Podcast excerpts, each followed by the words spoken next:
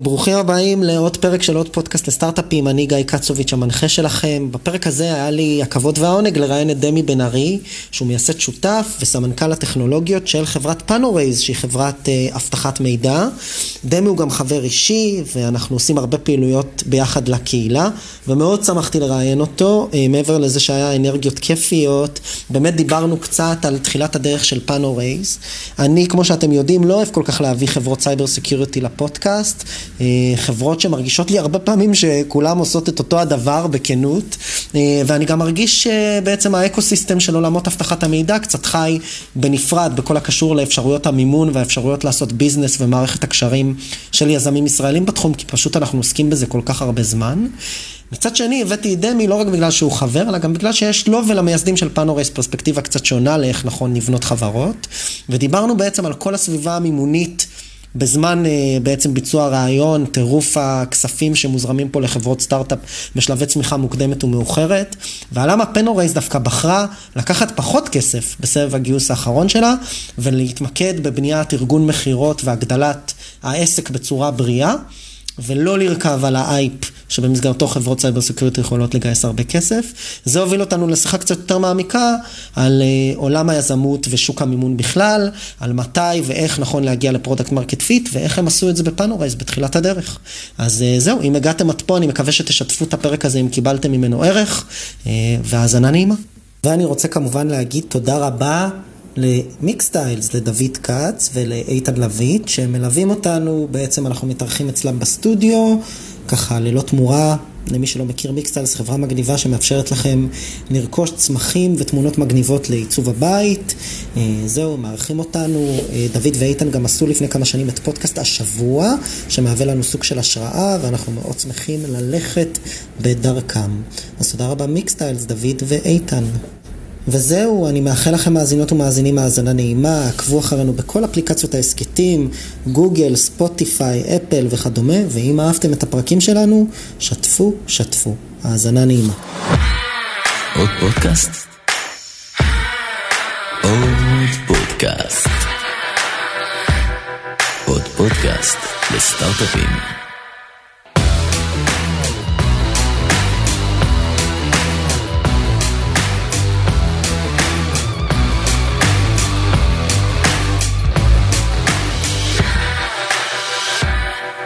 ונראה לי שהתחלנו. יאללה. דמי, מה קורה? בסדר גמור, גיא, מה העניינים? אני ממש מתרגש להיות פה. אתה מתרגש? כן, אחרי, שוב, אחרי שאני שומע כל כך הרבה פרקים כאילו של הפודקאסט, אז להיות פה זה כזה, הגעתי כזה להיי אצ'יבמנט בחיים שלי. יופי, אני שמח שככה אתה מרגיש. בוא תספר קצת למאזינות ולמאזינים למי שלא מכיר עליך, ועל מה החברה שלך עושה, ככה אני אתן קצת רקע. בכיף. Uh, טוב, אז uh, דמי בן ארי, אני היום ה-CTO ו-co-founder בחברת פאנורייז. אה, במקור בוגר אה, ממר"ם, קורס תכנות, אה, הייתי שמונה שנים ביחידת אופק של חיל האוויר. הייתי שם תוכניתן, ראש צוות, גם אחרי זה senior engineer, ומה שהתעסקתי שם זה היה מערכות near real time, ובעולם של engineering, מערכת הגנה מטילים. ועזבתי את הצבא בעיקר כי אמרתי, טוב, אני רוצה להקים משהו, לבנות מוצר, לבנות פתרון שפותר איזושהי בעיה למישהו. ובאמת באווירה הזאת זה גם היה בעיקר לעזוב ולראות מה אני לא יודע מהתקופה שלי בצבא ומההכשרה ומכל הדברים שאנחנו עשינו. אה, והתחלתי לעבוד גם בחברת סטארט-אפ, בחברת ווינדוורד, שהאמת אה, הנפיקה עכשיו, אה, ממש לא מזמן. ברכות. כן, והתחלתי להתעסק באמת בעולם של סטארט-אפים יותר, ובאמת ב-2016, אחרי שהייתי כבר שנה וחצי בווינדוורד, אז באמת שיחת יחסנו לאן, ואין מה לעשות, כשאתה רוצה להקים משהו, אתה צריך פשוט לעשות את זה. אז uh, באמת הייתה הזדמנות מאוד מאוד טובה עם uh, מאיר אנטר ומתן אוראל, שני השותפים שלי, שגם היינו ביחידת אופק, אנחנו מכירים uh, אחד את השני, אני חושב שמעל 16 שנים עכשיו. ובאמת הייתה הזדמנות טובה להקים את פאנורייז, מבחינת ה-pain point שהיה בתעשייה אז בזמנו, וכמובן, כמו הרבה מאוד חברות במדינת ישראל, אנחנו חברת cyber security, אבל שבאמת פותרת pain ביזנסי. אה, אם מסתכלים באמת על... שבאמת פותרת pain ביזנסי לעומת חברות אחרות. זה פחות באלמנט של הפחדה. אוקיי? Okay. ולא אלמנט של אה, מה שנקרא gate keeper בעולם של cyber security, אלא יותר עניין של risk management, כאילו. ניהול סיכונים. ואם מסתכלים באמת על הבעיה עצמה של אה, אינטראקציה בין חברות היום, אוקיי? כל חברה שרוצה לעשות איזשהו engagement, לצורך העניין, עם גורם צד שלישי, שזה יכול להיות ספק שנותן לי איזשהו שירות, לדוגמה ה-Cloud Provider שלי, או משהו בסגנון הזה מבחינה טכנולוגית, marketing automation tools או כל מיני דברים כאלה. וזה יכול להיות לצורך העניין איזשהו MSSP, Managed Security Provider, mm-hmm. אוקיי? אה, שנותן לי שירותים אה, ל-SOC שלי, או משהו בסגנון הזה. אז אני עושה איזשהו תהליך של due diligence, גילוי נאות. אני מנסה להבין אם הם בסדר מבחינת cyber security, אם אפשר לעשות איתם engagement בטוח, ואם הם ישמרו על ה-data שאני נותן להם. כן. כל התהליך הזה היום מנוהל בצורה ידנית ומגעילה. אוקיי. כולם שונאים את זה באמצעות... ואתם עושים לזה? אוטומציה. אוטומציה. אבל אה, באמת באלמנטים... וזה היה הרעיון, זה היה הרעיון כן. שלכם מלכתחילה, חשוב להגיד. זאת כן. אומרת, ה-business case הזה הוא מה שאיתו התחלתם. כן. בוא ניתן קצת overview, אנחנו נצלול אחרי זה למה אתם עושים לעומק. Mm-hmm. בוא ניתן קצת overview על החברה, עובדים, גיוסים, קצת כזה, כן. למי שלא מכיר. מגניב. אז אה, אנחנו האמת חצינו עכשיו את המאה עובדים. מזל אה, טוב. כן, זה מצחיק להסתכל על זה חמש וחצי שנים אחורה, כשהיינו שלושה אנשים שישבנו בקריית עתידים, ב-co-working space שנקרא עתידים 7 של עיריית תל אביב, ולראות בעצם איך אה, בגלגול, שנה אחרי שנה, אה, בערך הכפלנו את מצבת העובדים, ועוד בנינו חלק של החברה, ועוד עשייה, ועוד מכירות, ועוד כל דבר כזה, אז זה די מגניב להסתכל על זה אחורה. אה, גייסנו סך הכל אה, 62 מיליון דולר, אה, אחרי ראונד בי. אה, התחלנו בגדול את הגיוסים שלנו מאנג'לים, אה, ושוב, דיברנו על זה קצת אה, בתחילת הפודקאסט, על אה, תקופה אחרת לגמרי שהייתה בגיוס כספים ב-2016 כשהקמנו אנחנו את החברה. נגיע לזה, נגיע לזה קצת. גייסנו מאנג'לים באמת את ה... נקרא לזה סוג של פריסיד שלנו. ואז עמיחי שולמן שה-CTO של אימפרווה שהיה המשקיע הראשון בחברה, משה ליכטמן ועוד אנשים כאילו נקרא לזה veterans מהתעשייה. אה, ואת ה-seed round שלנו גייסנו מאלף, כן. עדן שוחט אה, יושב אצלנו ב-board. אה, את ה-A round שלנו אנחנו גייסנו ב-2019 מקרן שנקראת אוק, שמתעסקת ב-healthcare ו-fintech. ועכשיו ממש סגרנו סיבוב גיוס את ה-B round שלנו עם גרינפילד, איברי שהצטרף אלינו לבורד. Cool, אז כמה גייסתם סך הכל? 62. 62, וכ- ועובדים מעל 100. כן. ברכות. ועובדים עם לקוחות, מוכרים. כן, כן, בטח. אוקיי, התמקדנו בזה שבתכלס אנחנו רוצים לעשות deliver כמה שיותר טוב. זאת אומרת, המטרה הייתה לבנות חברה בריאה, שיש באמת pain point שאנחנו פותרים, וגם ה caveat הקטן הזה, שיש מישהו שמוכן לשלם כסף על הדבר הזה, שחשוב להגיד כאילו שזה לא אתה אומר לא איזשהו disclaimer. קטן שצריך לדבר עליו, אני רוצה לדבר איתך ישר על זה, בוא, אני חושב שנצלול לאירוע. אה, כשהפרק, אה, לפני שהפרק התחיל, עלינו פה במעלית אה, בגוגל קמפוס, וסיפרת לי סיפור, בלי שמות, אבל על, על איזשהו מועמד שהגיע לכם לחברה, כן.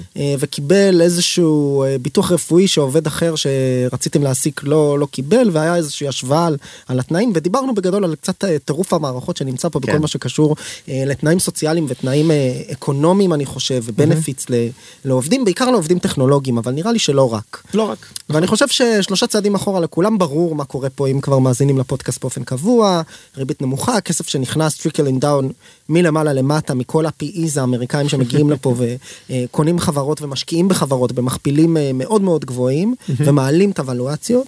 אה, הדבר הזה קורה בהרבה חברות, הוא קורה בעיקר בתחומים מאוד ספציפיים. אה, שנחשבים היום חמים, אז יש, אני נו- נוטה להגיד בשיחות פנימיות, כל מה שקשור ל-AI, ML, אתה לא חייב להראות הרבה traction באזור הזה. כל חברה ש-every company now is a fintech company כמובן, אם כן. פעם עשית marketing אתה גם מנהל את ה budget אז אתה כבר אה, עושה deployment ל budget אוטומטית אתה חברת פינטק. אני לא סרקסטי אני אומר זה דברים שאנחנו גם רואים בדיל נכון. flow וכמובן כמובן כמובן deep cloud infrastructure. וכדומה ניהול עומסים. זה dev tools ו... cyber security, שמשם אתם מגיעים. אה, ופה אני רוצה להגיד קצת במובלע, דיברנו על זה קצת שלכם, אה, ככה אני מרגיש, כמנהלים ומייסדים של החברה, הסיפור הזה קצת מוזר. כי בסוף יש פה איזשהו, איזשהו threshold ו benchmark חדש ל benefits, שהוא לא בהכרח הולם את הביצועים, כאילו אני שומע על חברים או מכרים שאני מכיר שאני לא בטוח שהם ראויים, אה, לדעתי.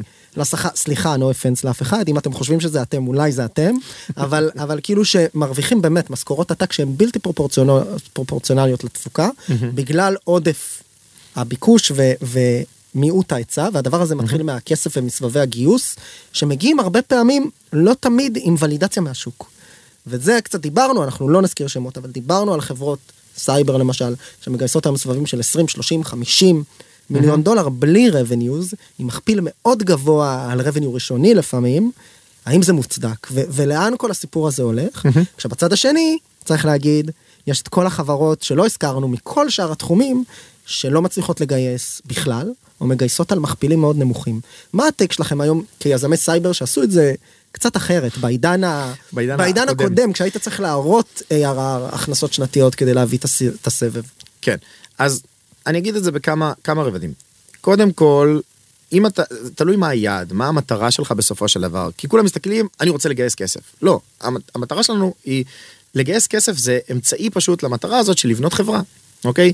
ואם מסתכלים על זה בפריזמה הזאת, זה טיפ טיפה שונה. ואז אתה כן מסתכל, אוקיי, מה הצוות שאני מביא? דיברנו על הטרפת שיש כאילו של עובדים וכל הדברים האלה. פייר, יש עובדים שהם מעולים, אז- עזבו עובדים, אנשים מעולים, בסדר? אנשים שאנחנו Mm. רוצים לעבוד איתם, אבל לא מתאימים לפאנורייז. ולא בגלל שהם לא טובים, בגלל שה-DNA קצת אחר, מה שהם מחפשים בחיים שלהם טיפ טיפה שונה, אוקיי? ואני יודע לתת בתור חברה מקום שכיף לאנשים לבוא בבוקר לעבודה, אוקיי? שהם מאוד נהנים ממה שהם עושים, נהנים מהסביבה שלהם. עכשיו, תגיד לי, בסדר, אבל זה לא שורה במשכורת כמו שאמרת, אוקיי? נכון, אבל בסופו של דבר זה עוד אחד מהפרמטרים.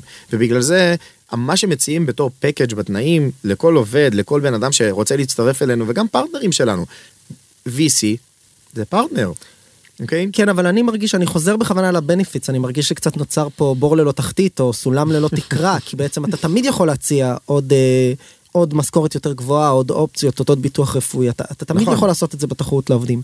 ואני שואל שנייה, לא מהזווית של העובד, למרות שזה שוק הרגע של עובדים, אלא מהזווית של חברה דווקא, מה גרם לכם, או איך אתם קמים בבוקר ומוודאים שאתם שמים פוקוס על לבנות חברה בריאה, יפה. שנותנת ערך ומייצרת הכנסות, רגע לפני סבבי מעולה. הגיוס האחרונים המטורפים. מעולה. אז בואו בוא נראה מה, מה הכווין אותנו. בסופו של דבר, אנחנו כולנו, שלושתנו, שלושת ה founderים, וגם ה- רוב האנשים שאתה תמצא היום בתעשיית ההייטק הישראלית, מגיעים מהעולם של באמת טכנולוגיה ו product, אוקיי? אה, וה founderים אני מדבר, וגם כאילו באופן כללי האנשים שמתחילים כאילו בתור core founding team.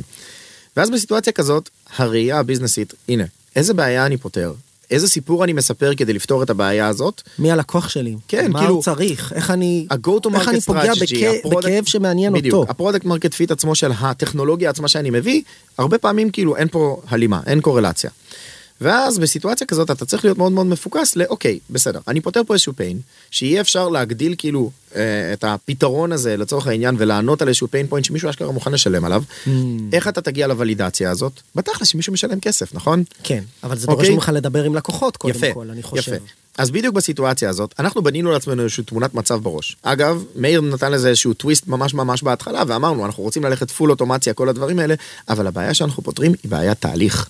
אז נכון, אחלה שאתה... של workflow. כן, אוקיי. ואז בגלל זה, אם אמרתי, היום שולחים שאלוני אבטחת מידע נוראיים, אקסלים, וורדים, כל מיני כאלה, אז אה, ראינו בראייה בהתחלה, אמרנו, טוב, לא, מה פתאום, אנחנו רוצים לעשות את זה fully automated, לעשות את זה איזשהו מנוע חכם שמסתכל על ארגון כמו האקר מבחוץ ונבנה סופר טכנולוגיה, הנה יופי, deep tech, ואז אתה הולך כאילו באמת לכיוון של, אוקיי, אז אנחנו מייתרים את השאלונים. אבל אתה לא יכול לייתר את זה, זה תהליך שקיים. מאיר אמר כאילו חבר'ה אתם מבולבלים. כאילו אנחנו צריכים לעשות משהו שעונה על התהליך. ואז אמרנו אוקיי, בוא נראה איך אנחנו משלבים, משלבים את העולם הזה. מה שנקרא להבין את הלקוח קצת לפני כן. שאתה... ולהקשיב. לפני שאתה... ולהקשיב. ולהקשיב, זה מאוד מאוד חשוב. ואז בסיטואציה כזאת בנינו בעצם גרדואלי את כל הפתרון עצמו שיענה לתהליך, אוקיי? וזה לא מפחיד אתכם?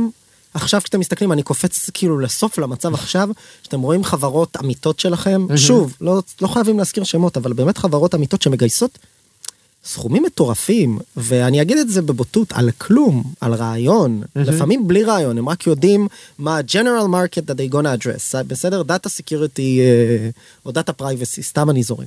ואתה, ואתה אומר, כאילו, זה לא גורם לכם לרצות לצאת החוצה ו- ולהביא עוד כסף? אז היו- אפילו עכשיו, בסיבוב האחרון, בסדר? היו VCs שאמרו, למה גייסתם עכשיו 42 מיליון? תגייסו 80. כן, זה basically seed היום, לא? עצוב, אבל... אה, לא, אבל זה... זה... אוקיי, בסדר, אבל זה אומר שאנחנו כאילו מוכרים עכשיו פוטנציאל צמיחה. עזוב את הקטע של מפחיד, בסדר? Execution. כן. עכשיו אתה תצטרך לעשות את הסיבוב הבא, נכון? כאילו, כי אנחנו VC-Backed model. אתה צריך להראות ה markup evaluation ולהראות כן, עלייה ואתה צריך להראות במכירות. ביצועים, אתה צריך להראות הכפלות. בסופו של דבר, המטרה היא להראות צמיחה, אוקיי?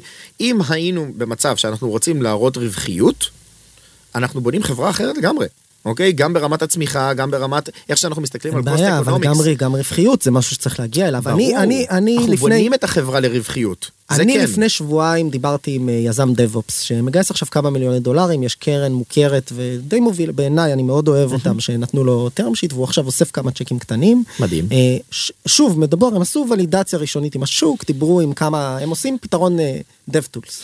והם דיברו עם מכיר את כמה, העולם קצת. בדיוק, והם דיברו עם כמה CTOים, ודיברו עם כמה אנשים שיכולים לעזור להם to validate את, את הפתרון שלהם, אבל בסופו של דבר אין מוצר, אין לקוחות, אין אפילו mockup לאיך זה נראה, יש להם איזשהו vision טכנולוגי לאיך הם רוצים לעשות את זה, והם מגייסים כמה מיליוני דולרים, והם כבר אמרו לי בשיחת גיוס, שהם כבר רואים איך נראה ה-A שלהם, הם יודעים כמה משתמשים ב engagement, אפילו בלי תשלום, הם צריכים להביא, לדעתי המספר היה כמה עשרות. מה? אה, או אוקיי. כמה מאות, בסדר?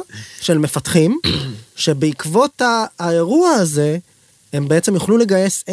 עכשיו, A של היום זה לא 3, 4, 5 מיליון כן, דולר, אני כן. מדבר איתך על 10, 15 מיליון פלוס, כן. השחקנים הגדולים שכולנו מכירים. ואני אמרתי לו, אוקיי, אז מה, what are you gonna do ב-B ראונד שלך? איזה מטריקות תביא כדי להצדיק סיבוב אחרי זה של 40 מיליון דולר? נכון. אני שואל, אני שואל אותך. אז תראה, ב- אתה- זה לא מפחיד קצת? זה לא קצת, לא קצת איבדנו את הצפון? תראה, אני לא רוצה, אני לא רוצה לה, להתחיל להשוות עכשיו, ל, כאילו, חברות שגייסו בסופו של דבר אה, סיבובים על, אתה יודע, עשרות מיליוני דולרים על מצגת, כאילו. כן? כן? שוב, קטונתי, יכול להיות שהצוות מסוגל לעשות אקזקיושן וזה מדהים, ובאמת יש חברות שגייסו הרבה מאוד כסף בהתחלה. אמנם זה לא מצדיק לצורך העניין, כמו נגיד לפני חמש שנים, שהיית צריך להגיע ל-10 מיליון ARR אם אתה רוצה, ואם אתה רוצה לדבר על הנפקה בכלל אתה חייב להגיע ל-100 מיליון ARR ו- וכל מיני דברים, ARR כאילו כמות אה, הכנסות כן. בשנה לצורך העניין של מיליוני דולרים, אז סבבה, אז היה לנו באמת הסיטואציה הזאת, אבל הם בנו משהו בקצב כל כך מהיר, אוקיי? שהם לא מגיעים ל... 100 מיליון, אוקיי? אבל אתה רואה שאחרי טווח זמן מאוד מאוד קצר הם הגיעו כבר לעשר. כמו וויז, דוגמה. אוקיי, אז למשל. מרשים מאוד, נכון. בסדר? אוקיי, נכון, ואז אתה מוכר את הפוטנציאל. וזה מובן כן, למה אבל הצוות יודע הפוטנציאל שאתה לצמוח. מוכר צריך להיות גם, אה, נגיד בוויז למשל, אני מדבר על זה דווקא כדוגמה, מעבר לצוות שהוא מאוד חזק, יש פה איזשהו סיפור של... שאני מאוד אה, מעריך אותם, אני חייב להגיד לא. בסדר, אבל יש פה סיפור של בסוף אנחנו הולכים להיות הצ'ק פוינט של הענן, כאילו, אנחנו כן. הולכים להיות, אנחנו לא פותרים בעיה ספציפית, אנחנו לא פותרים use case ספציפי, אנחנו נכון. פותרים לך את כל ה-use cases. כן. בצורה סוויטה, פלטפורמה, whatever, בצורה שהיא good enough, כי נכון. אנחנו הכי טובים, והורדנו את זה באנדל וכדומה, נכון. ובמייקרוסופט, נכון. אז אז אני אומר, במקרה הזה, it makes sense, נכון. כי הבט מה- VC perspective, שתשים 20 או 50 או 100 מיליון דולר, זה לא bet. בחברה, בחברה שתהיה שווה עש, עשרות או מאות מיליארדי דולרים, נכון. אז אתה אומר, אוקיי, it makes שווה sense. את זה. אבל אני אומר, לשים עכשיו 40 מיליון דולר סיד בחברה שפותרת סגמנט ספציפי, נכון. אני שואל, איפה, איפה, איפה עובר הגבול? אז אני לא יודע להגיד לך איפה עובר הגבול, כי אמרתי לפני שנה, בגדול, כאילו בתחילת תקופת הקורונה, שנה ומשהו אפילו, אמרתי, אוקיי, יש פה טרפת, הטרפת הזאת לא תמשיך, בסופו של דבר תהיה איזושהי סטגנציה של השוק, תהיה ירידה אולי שלא עלינו, לא קרה, אז אני לא רוצה להיות טמבל פעמיים, בסדר? אני שותק, ולצורך העניין בוא נראה באמת איך דברים מתקדמים. אני יודע להסתכל על עצמנו בפריזמה של פאנורייז, בסדר? מה שכאילו, כל ה... לצורך העניין, מה שנקרא, איך נראה היוניט אקונומיקס שלנו כן, נראה, כן. כמה ה-revenue שלנו, כמה נכון, ה-growth metrics שלנו. נכון, ומה אנחנו יודעים לעשות גם מבחינת execution בצוות הנוכחי. כי מה שאנחנו יודעים לתת היום, לא ידענו לתת לפני שלוש שנים, אוקיי? מבחינת הצוות. למה? כן. כי בעצם, בדיוק בוא נדבר על הסיכונים de-risk לצורך העניין, גם ברמת ה-VC וגם ברמת החברה. כן. התחלנו את החברה, גייסנו את ה-pre-seed שלנו, אוקיי? בגדול ניסינו לגייס מקרנות, פשוט זה לא הלך. עכשיו, שוב, זו הייתה תקופה קצת אחרת, מה זה אומר לא הלך? לא הצלחתם לגייס על חברת סייבר מקרנות? תתפלא, ו- ומקרנות היום- סייבר אפילו. היום אני לא חושב שזה אפשרי בכלל. אה, יכול להיות, אולי אנחנו כושלים בזה, אבל uh, בסופו של דבר, שורה תחתונה, כשניסינו לגייס, אולי לא היינו חדים מספיק במסר שלנו, אולי כל מיני דברים, אבל במקביל, באמצעות ה-pre-seed, ובאמצעות האנשים שכן האמינו שאנחנו מסוגלים להתמודד, התחלנו לבנות מוצר. התחלנו לבנות חברה, עשינו traction עם לקוחות, אמרנו אוקיי, אנחנו עדיין לא ברמת להתפוצץ, מה, בסדר? אתה יכול לספר קצת איזה סוג של הכנסות אה, הראתם ב-seed אז- בערך? אז תחשוב ש... שא' נכנסו? אז תחשוב שבגדול ב-seed כבר היה לנו paying customers, אוקיי?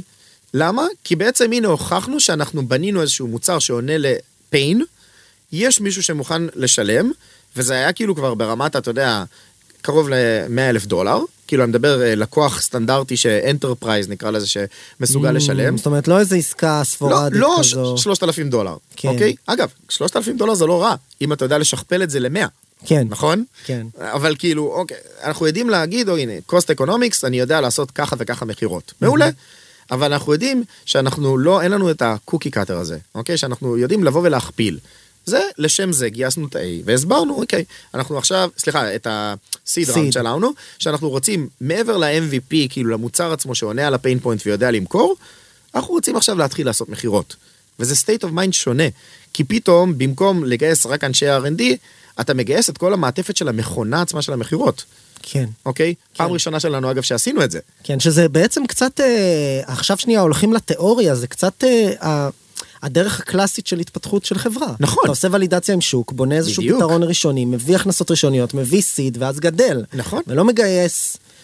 זה כמעט money as a strategy היום. נכון. במובן מסוים. למה? אני כי- אגייס מספיק כסף ויהיה לי צוות מספיק חזק, כדי שאני אוכל לעשות מספיק איטרציות על השוק, כדי... כדי למצוא בסוף בעיה מספיק גדולה ולהצדיק את הסכום. ואת הוולואציה. אני מסכים, אז בוא אני- אבל אז זה, זה מייצר מצב שבו הסיגנלים, עומק הסיגנלים שאני מביא מהשוק, הם בעצם קטנים. נכון. אתה, אתה מגייס היום יותר כסף על פח, הק- הקורלציה, המכפיל בין ההכנסות, הרבניו, הצמיחה, כמות הלקוחות, נכון. ה-wish list שלך, לבין ה- הוולואציה והכסף שגייסת, היא, היא קטנה. אני מסכים. היא לא, היא נמוכה, נמוכה ממה שהיה. בוא אני אשאל אותך שאלה, אוקיי, בהפוכה. ובתור גם מישהו שיש לו ראייה מאוד מאוד רחבה על השוק, מכיר חברות, ראה מיליארד כמוני, בסדר? עכשיו, אתה, לצורך העניין, אומר, יש רק דרך אחת להצליח? לא. לא. כל אחד, אגב, למעשה כל מקרה הוא פרטיקולר. ממש ככה. אני כאילו, אני אפילו לא יודע להגיד לך איזשהו pattern שאתה אומר, אה, הצוות הזה, ככה כסף, זה יצליח. אין לא. כזה דבר. למעשה אם הייתה דרך כזו אני חושב שהיו מספר אנשים מיליונרים. מאוד מאוד עשירים ומעט לגמרי. מאוד אנשים שלא עשירים. לגמרי. והמצב הוא הפוך. בדיוק אמרת הצוות חזק. צוות חזק זה אחד הפרמטרים בסוף לאקזקיושן טוב. נכון. נכון? אף אחד לא אמר שעצם זה שיש לך צוות חזק שיהיה execution טוב. אני אומר לך, הכי דוגרי, צוות לא טוב או לא מתאים לת- ליתר דיוק של פאונדרים, יעשה אגרגציה לבנייה לא טובה של חברה. ל-DNA, אוקיי, לעובדים לא בדיוק. טובים, לתהליכי עבודה לא טובים. לא בהכרח לא טובים, לא מתאימים. אני, אני לא רוצה להגיד בן אדם לא טוב, כאילו בסוף כן. בן אדם לא מתאים. כן. ואז בסיטואציה כזאת מה קורה? גם ה... נקרא לזה לאיפה שהסוסים דוהרים, לכיוונים שונים לגמרי, יש לך מלא כסף. אוקיי, זרקת את כל התנאים שבעולם, גייסת את התותחים הכי גדולים מהיחידות טכנולוגיה הכי טובות, ומשהו בסדר? לא מתקתק ב... משהו לא בסדר. כן. לא, לא מוכר, רגע, מה קרה פה עכשיו, נכון? כן. אבל, מה הבעיה עם זה? גם בגלגולים קדימה, אתה עדיין יכול להתגלגל אפילו ראונד, כאילו, אוקיי? ברמה כזאת, כי פשוט יש קרנות כל כך גדולות שמושקעות, שמביאות את הקרנות הבאות, אוקיי? והתגלגלת קדימה, ויש לך חברה... זה אמירה שאני לא שומע הרבה, ואני אומר אותה בחדרי חדרים, שהרבה פעמים כשהקרן כבר בפנים invested, הסיגנל, עצם ההשקעה של הקרן בתוך החברה, חזק? היא סיגנל חזק. נכון. והיום במצב שבו כולם, גם אנחנו אגב מאוד חכמים על הנייר, יש לנו הרבה חברות שעושות אה, פי 100 על ההשקעה הראשונית שלנו, כי אנחנו נכנסים מאוד מוקדם, מוקדם, נכון. 200, בסדר? ו- ומספר חברות כאלה, אז, אז עדיין מה שאתה... כאילו אתה בא ואומר, אני נגיד היום הסיגנל שלי הוא חלש, אני, אני אומר את זה בכנות, אנחנו חבר'ה חדשים בתעשייה, ניהלנו כמה מיליוני דולרים בודדים, אנחנו ינוקה במונחי VC, אנחנו לא אה, סקויה או אנדריסן הורוביץ, בוא ניקח מותגים אה, מבחוץ, אה, ובעצם היום אתה מסתכל ורואה כשקרן tier 1 או tier 2 אפילו בישראל אה, משקיעה בחברה ישראלית, הרבה פעמים הרבה קרנות יבואו אחרי זה רק בגלל ש, אתה יודע, יש due diligence, אבל בסוף הכל מאוד biased בגלל שזה מישהו שם את הצ'ק הראשון. נכון, כי אתה ואז סומך על נורא הבן קל- אדם, נכון? נורא קל לגלגל את הסיבובים האלה, נכון. בלי- דיברנו קצת על ARR של חברות שלנו שעשו seed, כן. לעומת חברות סייבר שמוכרות במאות אלפי דולרים או מיליוני דולרים, לעומת חברות של חברים שלי ששירתו איתי ב-8200, הם באים עם רעיון בלי הכנסות ומגייסים סיבובים פי שתיים יותר גדולים מקרנות מעולות. נכון. ועוד פעם, זה בגלל שכמו שאמרתי, כל מקרה הוא לגופו לדעתי. ואני לא רוצה להכליל ולהגיד ככה בתעשייה. פאנורייז מיוחדת בצורה מסוימת ושונה מהחברה השנייה שעומדת לידה. אתה חושב זה שזה היה עדיף לכם אה, להיבנות בתקופה הזו או בתק- בתקופה שלכם? היה יותר קל, אתה מבין? למה? עכשיו. כן, כי עובדתית היינו יכולים לגייס יותר כסף, כן. לעשות, ושאלת אותי, רגע, אם עכשיו הייתי נותן לך 20 מיליון, מה היית עושה עם הכסף הזה? אוקיי? אבל יכול להיות, אבל יכול להיות, יכול להיות שלא הייתם עובדים בצורה כזו מתודית שמאפשרת לכם למצוא market fit. אז זה עניין כבר יותר אה, באמת מה של... שנקרא, הצורך הוא פנימי. אבי ההמצאה, כן. ואומרים הרבה פעמים, תמיד אמרו על הישראלים שאנחנו יודעים להפיק הרבה ממעט. כן. ושה-limitations, נכון? זה כבר לא קיים בכל... לך. ה- בכ- הפוך, נכון. שה- שההגבלות לא, אני אומר, והחוקים כאילו, מאלצות. אותך להיות נכון. יצירתי ולזוז מהר עם מעט. אנחנו קצת לא עושים את זה היום במובן מסוים, סליחה על ה... נכון, נכון, רגע, אז שנייה, שוב, אני לא רוצה להקביל ולהגיד, בגלל שככה וככה, וזה הפרמטרים שהם התחילו את החברה, הם יצליחו או לא. כי שוב, זה עניין של אקזקיושן של הצוות. מה שמתן, מאיר ואני יודעים לעשות, ומה שהצוות שאנחנו הצלחנו להביא, באמת צוות מדהים, בסדר? חולה על האנשים האלה, על כולם, אחד-אחד. הצלחנו לייצר חברה שמתקתקת בצורה מסוימת, אוקיי? היא יודעת לעשות דליברי, להגיד לך שלא היינו יכולים לעשות את זה יותר מהר ויותר טוב, הנה דיברתי איתך, נתתי לך דוגמאות אפילו פרקטיות. איך היינו יכולים לעבוד מול אנליסטים, גרטנר פורסטר, ואיך לייצר product כן. marketing, ו-HR, בדיוק, סביב כל הדברים האלה, אבל- יופי, חוכמה אבל הם לא בדיעבד. בסוף דברים משניים לתהליך הכי חשוב בשנתיים הראשונות לחברה, שהוא למצוא שוק עם בעיה גדולה, בהנחה ואתה לא יודע אותה מראש, כי גייסת כסף על- על הסאב סגמנט או הסגמנט אוקיי. הכללי. לדעתי זה חייב לקרות במקביל, וזה... היום, אומר היום. כן. כי התחרות שלך עושה את זה גם. כן, ואתה צריך עוד פעם להראות צמיחה, נכון? צמיחה טובה שחברה שנבנית... טוב, עכשיו אני, אני אתן לך דוגמאות, בסדר? חברה שהנה, אנחנו בנינו את החברה ממש, אולי איטי, אני לא רוצה להגיד כאילו ממש ככה, אבל year over year הכפלנו את כמות העובדים. ואנחנו קיימים חמש וחצי שנים עכשיו, כן. כאילו משהו כזה. שתגיד לי, זה מהר או לא? יש לך חברות היום שגדלו מ-0 ל-150 בשנתיים. כן. זה, זה פסיכי, כאילו אני מסתכל על זה, אני אומר וואו, כל כך הרבה moving parts, שאיך אתה מתמקד באמת בדיוק בדברים האלה שאמרנו, גם ב-HR שהוא תקין, אוקיי, שזה סופר חשוב, ואנשים זה, זה מי שבונה את פאנורייז, כאילו דמי לא עושה כלום בפאנורייז, בסדר? האנשים בפאנורייז הם אלה שעושים את זה. אז אם אתה לא בונה את האנשים שלך כמו שצריך, מה עשית בזה? חוץ מזה דיברת מאוד חשוב, product market fit, אתה צריך לבנות מוצר שעונה באמת לאיזשהו צורך. איך אתה בונה את זה? רגע, אבל execution גם של R&D וגם של product, אתה צריך לעשות inter combine. הבנייה הזאת לא טריוויאלית. אם באמת second timers, third timers, כאילו בק- בקטעים האלה, יש לך המון המון די-ריסק, כי הם, הם עשו את הדבר הזה כבר. זה סטטיסטית אוקיי. מוכח שאם אתה סדרתי את התוחלת שלך לאקזיט היא יותר גבוהה? לא, אבל זה אני אומר עניין של כאילו כמה פיצ'רים יש לך שבסוף אתה מוסיף למשוואה הזאת, שבסוף גורמים להצלחה יותר גבוהה. כי אם הייתי יודע לעשות את הדבר הזה וניהלתי, לא יודע, 100 איש בעבר, אז אני אניח שאתה תדע לעשות את זה שוב. כן. או שאני לא אעשה את אותם טעויות שוב, אחרת אני מפגר, כאילו בסדר? היה לי שיחה מאוד מעניינת אה, איתך לפני כמה שבועות על איך התפקיד של founder משתנה לאורך אוי, אה, שלבי הגדילה של החברה. כן. אה, ואם בהתחלה אתה עושה ה selling ומחפש לקוחות כל הזמן, אז מה, ואתה יודע, דואג לעובדים הראשונים ובונה איזושהי נכון. תשתית, מה, איך נראה היום יום היום. ובהקשר הזה, אתה רואה גם הרבה, יש כל מיני סיפורים, עכשיו אה, סתם במליו פרסמו שאחד הפאונדרים עזב וכולי, עכשיו זה הרבה פעמים, אני לא מכיר את הסיפור שם, כן? אבל אני. אה, יכול להיות שזה משהו אישי, יכול להיות שלא, אני באמת לא, באמת באמת לא יודע. אני כן אומר שבהנחה וזה לא, הרבה פעמים אתה גם לפעמים מוצא שהפאונדר, החברה מתפתחת לכיוון טיפה שונה מאיפה שהיזמים היו בהתחלה. אמת. לא הייתי רוצה להגיד, הם לא מספיק יודעים, אה, או אין להם מספיק את הכישורים להיות אקזקיוטיב בחברה שהיא כבר חברה גדולה, אה, אבל אתה רוצה לפעמים, שאני אהיה בוטה? יכול להיות. לא, אני, אני אספר לך באמת מה שאני אומר גם לכל בן אדם שידבר איתי לגבי להקים מיזם, ויש לי הרבה מאוד חברים, אנשים שכאילו מתייעצים איתי לגבי המיזמים שלהם, כן. אפילו סטארט-אפים שאני ב advisory שלהם, כן. וכל הדברים האלה. הדבר שאני הכי straightforward אומר, הדיסוננס הכי גדול בתור שים כובע founder, אוקיי? לכל אורך התהליך של בנייה של חברה, יכול להיות הזוי לחלוטין. למה? אני יכול בתור board member בפאנורייז דמי, זה כובע אחד שאני חובש. כובע אחר שאני חובש זה כובע ה founder, מהמם. אוקיי? וכובע אחר ה- day to day ה- CTO, כן. אוקיי? דמי ה board member יכול להחליט, אוקיי? שדמי ה- CTO גרוע במה שהוא עושה, כי הוא לא מתאים יותר לפאנורייז כן, אבל אני חושב שאנשים לא באמת דמי. עושים את זה, זה דורש בגרות בלתי נלאית, ולהוציא לך- את כל האגו מהמשוואה. אני אומר לך את זה הכי, כאילו, שיחה הכי פתוחה שיש גם בינינו, בין הפאונדרים, כאילו, בפאנורייז. אנחנו כל שלב, כאילו, שאנחנו מתקדמים קדימה, אוקיי? משנים באמת את התמונת מצב של מה אנחנו יכולים לעשות. אם יש מישהו שיודע לעשות את זה יותר טוב ממני, אדרבה. אני הייתי בכלל... בפ... כי זה האינטרס של החברה בעצם. כי זה האינטרס שלנו לעשות מקום שהוא בריא לאנשים שעובדים. ואם אני לא יודע לנהל, או לא טוב, או פחות טוב בלנהל 30 איש בפיתוח, דודו, ה-VP R&D שלנו תותח. הוא יודע לעשות את זה. למה שהוא לא יעשה את זה יותר טוב? מה, בגלל שיש לי איזשהו שיגעון גדלות שאני רוצה להגיד שאני מנהל המון אנשים? זה מפגר. אבל זה לא הרבה פעמים דורש לוותר על החלומות והשאיפות האישיות שלנו, על, ה- על תראה. הסיפור הזה שאני הקמתי, אני אעשה, אני אוביל, אני יכול. אז אני אגיד לך משהו מאוד פשוט, אני מאוד אוהב לקודד, מאוד אוהב אה, תוכנה, הנה עכשיו ה- vulnerability שיצא של Log4Shell, שמרעיד את כל עולם הסייבר, וכל השפה שעכשיו ישבתי על זה, וגם שאני אשתי שהיא security architect ב CyberArk, התעסקה בכל הדבר הזה כל הסופש. היה לנו אוקיי. חמ"ל בבית, בסדר? ילדה שרואה CoComelon בסלון, ואנחנו כאילו מתעסקים בסייבר, סייבר, סייבר. אחלה. אני מת, כאילו זה, זה כיף לי, אבל זה לא ה- day to day כאילו כל היום שלי. רוב היום מתעסק בכלל ב marketing, sales והדברים האלה בתור אנשים CTO. ותהליכים. נכון. אז אוקיי, הנה, ה passion שלי זה בוא תן לי, אני, אני אכתוב את הדבר הזה, אני אחקור כאילו באמת את ה- vulnerability הזה, זה כיף לי, נכון?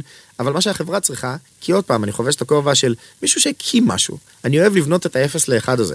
אני אוהב לעשות את החיבור בין הנקודות. זה ה passion שלי. מה היית אומר ליזמים שהם פעם ראשונה יוצאים להקים מיזם, לאו דווקא מיזם cyber security, כל מיזם, לא משנה מה. ומה היית אומר להם לעשות, אה, מה הצעדים הראשונים שהם צריכים לעשות כדי להצליח להקים היום סטארט-אפ באווירה של היום? מעולה. אז אני אגיד כמה דברים שאני אגיד שזה אולי אמרה גנרית, אבל זה לא משנה אם זה עכשיו, מחר או מחרתיים. אחד, אורך נשימה, בסדר? בבית צריך להיות שקט. זה אומר שאם הבן אדם רווק, או עם ילדים, או עם נשוי בלי ילדים, או כל מיני דברים כאלה, קודם כל צריך להיות לו שקט, אה, קודם כל צריך להיות לו שקט נפשי. אחרי זה... סבלנות. כן. למה? כי, פייר, אני, אני, אולי דעתי לא פופולרית, כאילו, כי כולם אה, מציירים איזושהי תמונת מצב של כזה, כן, אנחנו נשנה את העולם ב, בתחום של cyber security, בלה בלה בלה, או נעשה מלא כסף, לא, כאילו באמת, תכלס, אם אתה רוצה לעשות הרבה כסף, לך תעבוד בשביל מישהו אחר. רוב הסיכויים שבתוחלת אתה הרבה תעשה יותר כסף, תעשה יותר כסף, ובדאגות... שקט, אה, הכל בסדר. כן. אבל יש את הג'וק המוזר הזה, ואני לא יודע להסביר את זה, אבל זה מה יש. אז קודם כל אתה צריך שיהיה לך שקט בבית, ב front הזה. אחרי זה, שהקורלציה שלך לשותפים שלך תהיה כמה שיותר גבוהה. אתה לא תגיע ל-100%. בסדר? אנחנו מה זה אנשים שונים. קורלציה לשותפים זה אומר שלך? שעכשיו, אם דמי באופי מסוים יודע לעשות execution לאיזשהו תהליך, השותף שלי, שמשלים את מה שדמי לא יודע לעשות, ולא פחות טוב בו, אוקיי? ואנחנו לא דורכים אחד על השני, מאוד מאוד חשוב. סטארט-אפים מתפרקים על זה שבתכלס שני דברים מרכזיים, בסדר? חוסר הסכמה בין כל האנשים שהם שותפים בכל התהליך הזה, יכול להיות VCs לפאונדרים, פאונדרים לפאונדרים, החברה מתפרקת, או משנה את צורתה. שזה גם יכול להיות, שכל הפאונדרים עזבו, החברה עושה משהו אחר לגמרי. כן, כן, כן. יכול או לקרות. שלא מוצאים market, זה גם קורה. או, מה שנקרא או, נגמר הכסף. נגמר לפני- הכסף. לפני שמוצאים market. בדיוק. לפני שמוצאים market. נגמר הכסף. מה זה נגמר הכסף? נגמר הכסף זה גם, כמו שלגייס כסף זה אמצעי לבניית חברה, נכון. נגמר הכסף זה אמצעי או דרך טובה להגיד, נגמרו לנו המשאבים ולא הצלחנו לגייס עוד, עבר הזמן בדיוק. עבורנו למצוא market. כי זה המשאב, המשאב הוא כסף, נכון? לגייס אקסטרה ולא הצלחתי לגרום למישהו להאמין בי מספיק שאנחנו נגיע לפוטנציאל שאנחנו רוצים. נכון, אבל זה התשומות, זה לא התפוקות. נכון. התפוקות הן בסוף למצוא סיגנל, להוכיח הוכחות מספיק בדיוק. טובות ליכולת שלך להביא. מעולה, אוקיי, ושאלת את השאלה הזאת, בדיוק העניין הזה, עכשיו בתור כאילו founder, מה, מה השאיפה שלך, מה ה driver, ומה העצה שלי כאילו באמת לאנשים, ברגע שיש לך את הדבר הזה של קורלציה קודם כל לשקט נפשי, ואתה מאוד driven כאילו להצליח בדבר הזה, כי זה כאילו סוג של impossible בתכלס, נכון? אתה מנסה לעשות משהו שכאילו, הנה יש לך מתחרים שאולי יותר גדולים ממך, גייסו יותר כסף, רוב הפעמים זה ככה, אם אתה ב blue ocean, מדהים, אני מצטרף אליך גיא, בוא, בוא נפתח כאילו חברה ביחד. אבל באמת בסיטואציה כזאת, אתה צריך כאילו לעבור הרבה מאוד מכשולים. ואז המכשולים האלה, עם מי אתה תעבור? עם הצוות, אוקיי? עם האנשים האלה שאתה בונה את זה איתם, עם האנשים שאתם תביאו גם בתור צוות. כן. ובדיוק על הנקודה הזאת שאמרת בהתחלה, רגע, אז מה, הוא מבקש ככה וככה עשרות אלפי שקלים, איך אתה תביא אותו? כאילו, סבבה, אם זה מה שהוא מחפש, הפרמטר הכי חשוב הוא כסף, אני מאוד מכבד את זה. זה הנקודה שלו בחיים, שהוא רוצה להתפתח מבחינה פיננסית וכלכלית, אחלה, מדהים. לא בטוח שזה חברות- מתאים לי. לא בטוח שזה מתאים לחברה שלנו כרגע, כי כן. הסיטואציה שאנחנו נמצאים, כשפאנו רייז תעשה IPO, כשפאנו רייז תימכר במלא מלא כסף, טפו טפו טפו, כאילו לדפוק על עץ או כל מיני דברים כאלה, יאללה, עופר, אני עושה את זה בשבילך. כן, או שבאמת כאילו החברה תצליח ותתבנה בצורה בריאה, אנחנו נהיה בשלב הזה של אולי שאנחנו נגיע למצב שאנשים שמגיעים אלינו הם באופי קצת אחר. אבל כרגע איפה שפאנו רייז נמצאת, אני יודע מה אנחנו יודעים לתת צריך אנשים עם מבחינת חברה. בשיניים. יותר מזה, שהדרייבר שלהם, אוקיי, הוא בדיוק זה. מה שאתה אמרת לי, אני הולך עכשיו להקים את הקרן הכי טובה בעולם, כי אני הולך לעזור ליזמים שלי, כי אני הולך לעשות ככה וככה, והדרייבר שלי הוא להצליח. אוקיי? הוא לא לגייס עכשיו אה, 150 מיליון דולר או 250 מיליון דולר. ההפך, כאילו, do more with less, אוקיי? ואז בסיטואציה הזאת, אוקיי, בסדר, זה המצב שלך בחיים. גיא, כשאתה תעשה את המיליונים שלך ויהיה לך יאכטה במיאמי, כנראה הראש שלך יהיה קצת אחרת, נכון? יאכטה במיאמי. לא יודע לא אם זה יודע, עושה אני- לי את זה. גם לי לא, אני סתם כאילו... אה, בסדר, אני מבין, אני משהו מבין את שהוא- המטאפורה. תגיד ככה, כשאתה היום אה, מסתכל על עצמך כדמי בתוך הסיטואציה של פנורייז, המעבר הזה מפאונדר לאקזקיוטיב, מה, איפה זה פוגש אותך במקומות טובים, במקומות רעים? מה, איך אתה מס... אני- ואתה פוגש היום הרבה יזמים צעירים. אתה מזהה איזשהו שינוי באיכות היזמים, בתפיסה? כי התעשייה התפתחה. נכון, אני אגיד לך ככה. נטוורקינג, כאילו בסופו של דבר אתה, אתה חי את העולם הזה אפילו הרבה הרבה יותר ממני. זה הקי בעצם לכל מה שאנחנו עושים. כל הדברים שלמדתי לאורך הבנייה של החברה, מהשותפים שלי, מהפרטנרים בקרנות שאנחנו עובדים איתם, וזה כאילו באמת, אני קורא לזה פרטנרים שלנו, אני לא קורא לזה VCs שלנו. ולמדתי מעדן מלא, מדן מלא ומעברי, אנחנו מתחילים ללמוד גם אחד את השני, כי ממש עכשיו התחלנו להכיר אחד את השני. אז גם למדתי מהתעשייה, מחברים שלנו, הנה בדיוק החבר'ה שאמרת, ששירתו איתך ב-8200 ושירתו איתי ביחידת אופק, וה... נקרא לזה קהילת היזמות מדהימה פה בישראל. אין בן אדם שאתה, אוקיי, סליחה, אני אנסח את זה אחרת. מעט מאוד אנשים שאתה תפנה אליהם ולא יגידו לך, טוב, בוא נקבע ב-11 וחצי בלילה, אני, כי זה זה. אני, אני שומע מה אתה אומר, ואני רוצה להגיד זה נכון, כי יכול להיות שאני ואתה נמצאים היום בפוזיציה הזו. אני רואה, תשמע, אני רואה כל מיני אנשים שכותבים, יש גם הרבה ביקורת על זה בקהילות יזמות, כמו שאלות ותשובות וסטארט-אפ נכון. סטארט-אפ. אה, אני רואה הרבה חבר'ה שאתה יודע, באמת עושים את דריסת הרגל הראשונה שלהם. ויש איזושהי מין התלהמות כזו כלפי אנשים שמבקשים עזרה. אני שם בצד כל מיני סיפורים שהם אה, סוגיות שבאמת שווה לדבר עליהם, כמו האם להיעזר בקונקטורים ופיינדרים, שיש איזשהו דעה כן. נגד, וגם אני נגד בגדול, אה, אבל מן התפיסה שאתה בארץ יכול להגיע בשתיים, שלוש דרגות של separation לכל מי שאתה רוצה.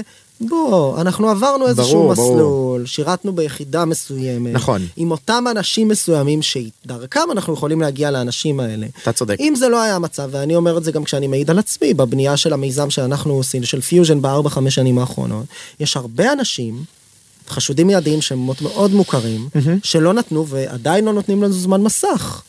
מבין? אני לא יודע אם אצלך כל דלת נפתחת, אצלי זה לא ממש לא, ככה. ממש לא. אוקיי, אז אני, אז אני חושב שצריך להגיד את זה. ואז. כשאומרים את זה בפודקאסטים, ואומרים, מה, אפשר להגיע לכל אחד, כולם ישמחו לעזור, לאנשים יש זמן מוגבל, גם האנשים שרוצים יפה. לעזור, יש להם זמן מוגבל. אתה צריך להסביר להם למה, מעולה. ואיך, ואתה צריך להתעלות מעל הרעש. ובהקשר הזה, אני לא... אנחנו, בגלל שאנחנו מאוד כנים פה, אני לא מקבל את האמירה, ואני אומר את זה בתור מישהו שאני חושב שתופסים אותי כסוג של networker, הנה הפודקאסט, אתה פוגש אנשים, פיוז'ן, האירועים, הקרן, עשינו הרבה השקעות, יש לנו הרבה מנטורים, אנחנו יחסית מרושתים באירוע הזה. ואני אומר, אמיתי, אני לא מגיע לכולם, ויש אנשים שאני עובד בלשמור אותם ב- nurturing them עם email marketing ועם נכון. עדכונים, כדי שיום אחד, אולי בעוד שנה או שנתיים, הם יענו לי לאימייל ראשון. מעולה. אתה אמרת וזה משהו... לוקח מלא זמן, הבניית מערכות יחסים האלה. אתה צודק ב-200 אחוז, אבל אמרת ניואנס מאוד מאוד קטן שאני תמיד אומר באמת כאילו למה. אמרת אני לא מצליח להגיע לכל האנשים. למה אתה צריך להגיע לכל? לא לכל, אבל יש אנשים, אתה, בוא, אתה יודע מה, בוא נחליף אה, זה, תראיין אותי. יאללה. יש אנשים, יש שותפים בקרנות מעולות, גם בארץ וגם בארצות הברית, שהייתי שמח לנהל איתם איזשהו סוג של מערכת יחסים. מערכת יחסים זה לא לשבת לכוס קפה כל רבעון אפילו, כי נכון. אני יודע איפה אני נמצא בתוך אה, מערכת שרשרת המזון, אנחנו פרסיד, אקסלרטור, הבטים שלנו הם בטים רבים, ומעטות מהחברות יגדלו יצליחו, כן. לתוך סיד ו-A, נכון. סבבה?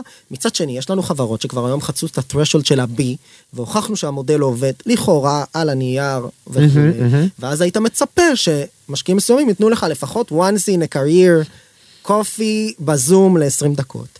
And it doesn't happen sometimes. מעולה. ועכשיו, אני לא בא בביקורת, זה לא, אין פה, אין פה, אני לא פונה מנטלית למישהו שלא עשה את זה ואומר לו, זה לא בסדר. אני פונה לאלה שיושבים ומאזינים לפודקאסט הזה ואומרים, אה, ברור, אלה מחוברים לכולם. אני אומר, לכולם אומרים לא, וגם לנו, וגם לך, ברור. כדי להגיע לנקודה הזו, עבדת מאוד קשה, נכון. וקיבלת המון לא. אז אני לא אוהב את הנושן הזה שכולם עוזרים, לא, ו- לא, לא, לא. לא. וכולם פוגשים אז- את אז כולם, כי. זה לא קורה. אתה צודק, אתה זה צודק. לא קורה. אתה צודק, ואני אחדד ממש, אני מצטער אם אה, זה יצא בקטע של כאילו הכל סבבה, הכל תותים, כולם רק ורודים, תפנו ובלה בלה פוסט. בפייסבוק וכולם יעזרו לכם. יש גם, מזה. אגב, יש גם סיגנל, אנחנו, אני רואה את זה מהרבה אנשים אה, שאני מאוד מעריך. אה, לפעמים יש להם עמדות קצת יותר, יותר אגרסיביות, אבל כל מיני אנג'לים שכותבים ומשקיעים בסינדיקטים שכותבים בקבוצות האלה ו- ונותנים עצות מאוד טובות, ואז הם באים ואומרים, נגיד, הרבה פעמים רוצים פגישה, אנחנו צריכים a reason why, כן. ולא פוגשים את כולם. אז אני אומר, בהקשר הזה, זה, זה צריך לעבוד, צריך ללמוד, זה אומנות. אמת. ובדיוק אני אגיד לך על הנקודה הזאת ספציפית,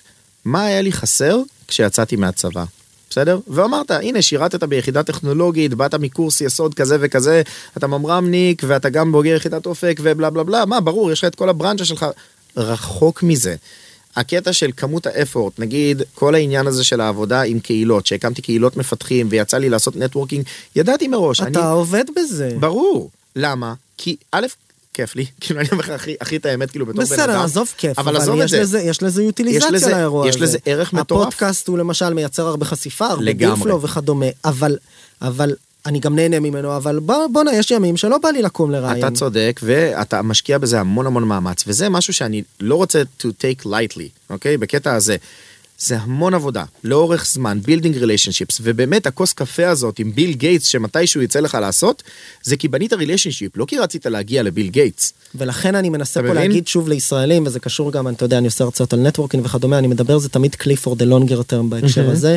אה, והתפיסה הזו שיש איזה אנשים שמחוברים לכולם והם connectorים וזה קל להם והכל בשיחת טלפון, מזה. אתה צריך הרבה פעמים דווקא היום, והטענה שלי אגב שזה רק הולך ונהיה extremeי, אפרופו. סופר טולס וטומי, נכון. וסטארט-אפ שהשקענו בו, בסוף, ה- ה- להפך, הרעש רק עולה. בדיוק. והיכולת שלך להתבדל באמצעות התנהלות נכונה, עקביות ושמירה על מערכות יחסים, רק הולכת ומתחדדת. ולכן, אני שוב חוזר לסוף, ונראה לי בזה נעבור נושא. כן. הסיפור הזה של היום כל יזם ויזמת שמאזינים לפודקאסט הזה, רק תשלחו אימייל וישר יענו לכם. רחוק אתם מזה. צריכים להסביר ולחשוב טוב איך אתם כותבים, למי אתם פונים, מה השלב, ולמה לא לשבת איתכם מעבר לרצון טוב. בדיוק. חשוב ממש ממש. בדיוק, ובהקשר הזה נראה לי נסכם. אז דמי ככה... לוקחים אה, שלושה צעדים אחורה. כן. עברתם פה מסע מטורף, אני חושב שבניתם פה חברה אה, בצורה יחסית נכונה, מה שנקרא, אני מקווה. של פעם, בתקופתנו. אה, מי ישמע, אנחנו כבר הגענו לגיל שאנחנו הזקנים. אז היה. אה, בסדר, אני רוצה להגיד לך תודה רבה. תודה רבה רבה גיא. אני כבוד גדול להגיע כאילו ולדבר איתך באמת על נושאים ברומם של עולם בוא נגיד את זה ככה. אז אני מאוד שמח, מאוד שמח שבאת, אה, ואני מקווה שזו התחלתה של אה, פודקאסטייה נפלאה, אמת, ושאתה אמת. תבוא אלינו שוב אחרי הסבב הבא או אחרי ההנפקה. אמן ואמן ואנחנו נעשה את הטקס הרגיל שלי. הטקס הרגיל? מה זה הטקס הרגיל? אה, אז אנחנו נעשה את זה תכף. טוב בסדר. טוב, בסדר. אז היה לי כיף ממש, ואנחנו גיא נתראה תודה בקרוב. רבה המון המון בהצלחה. תודה.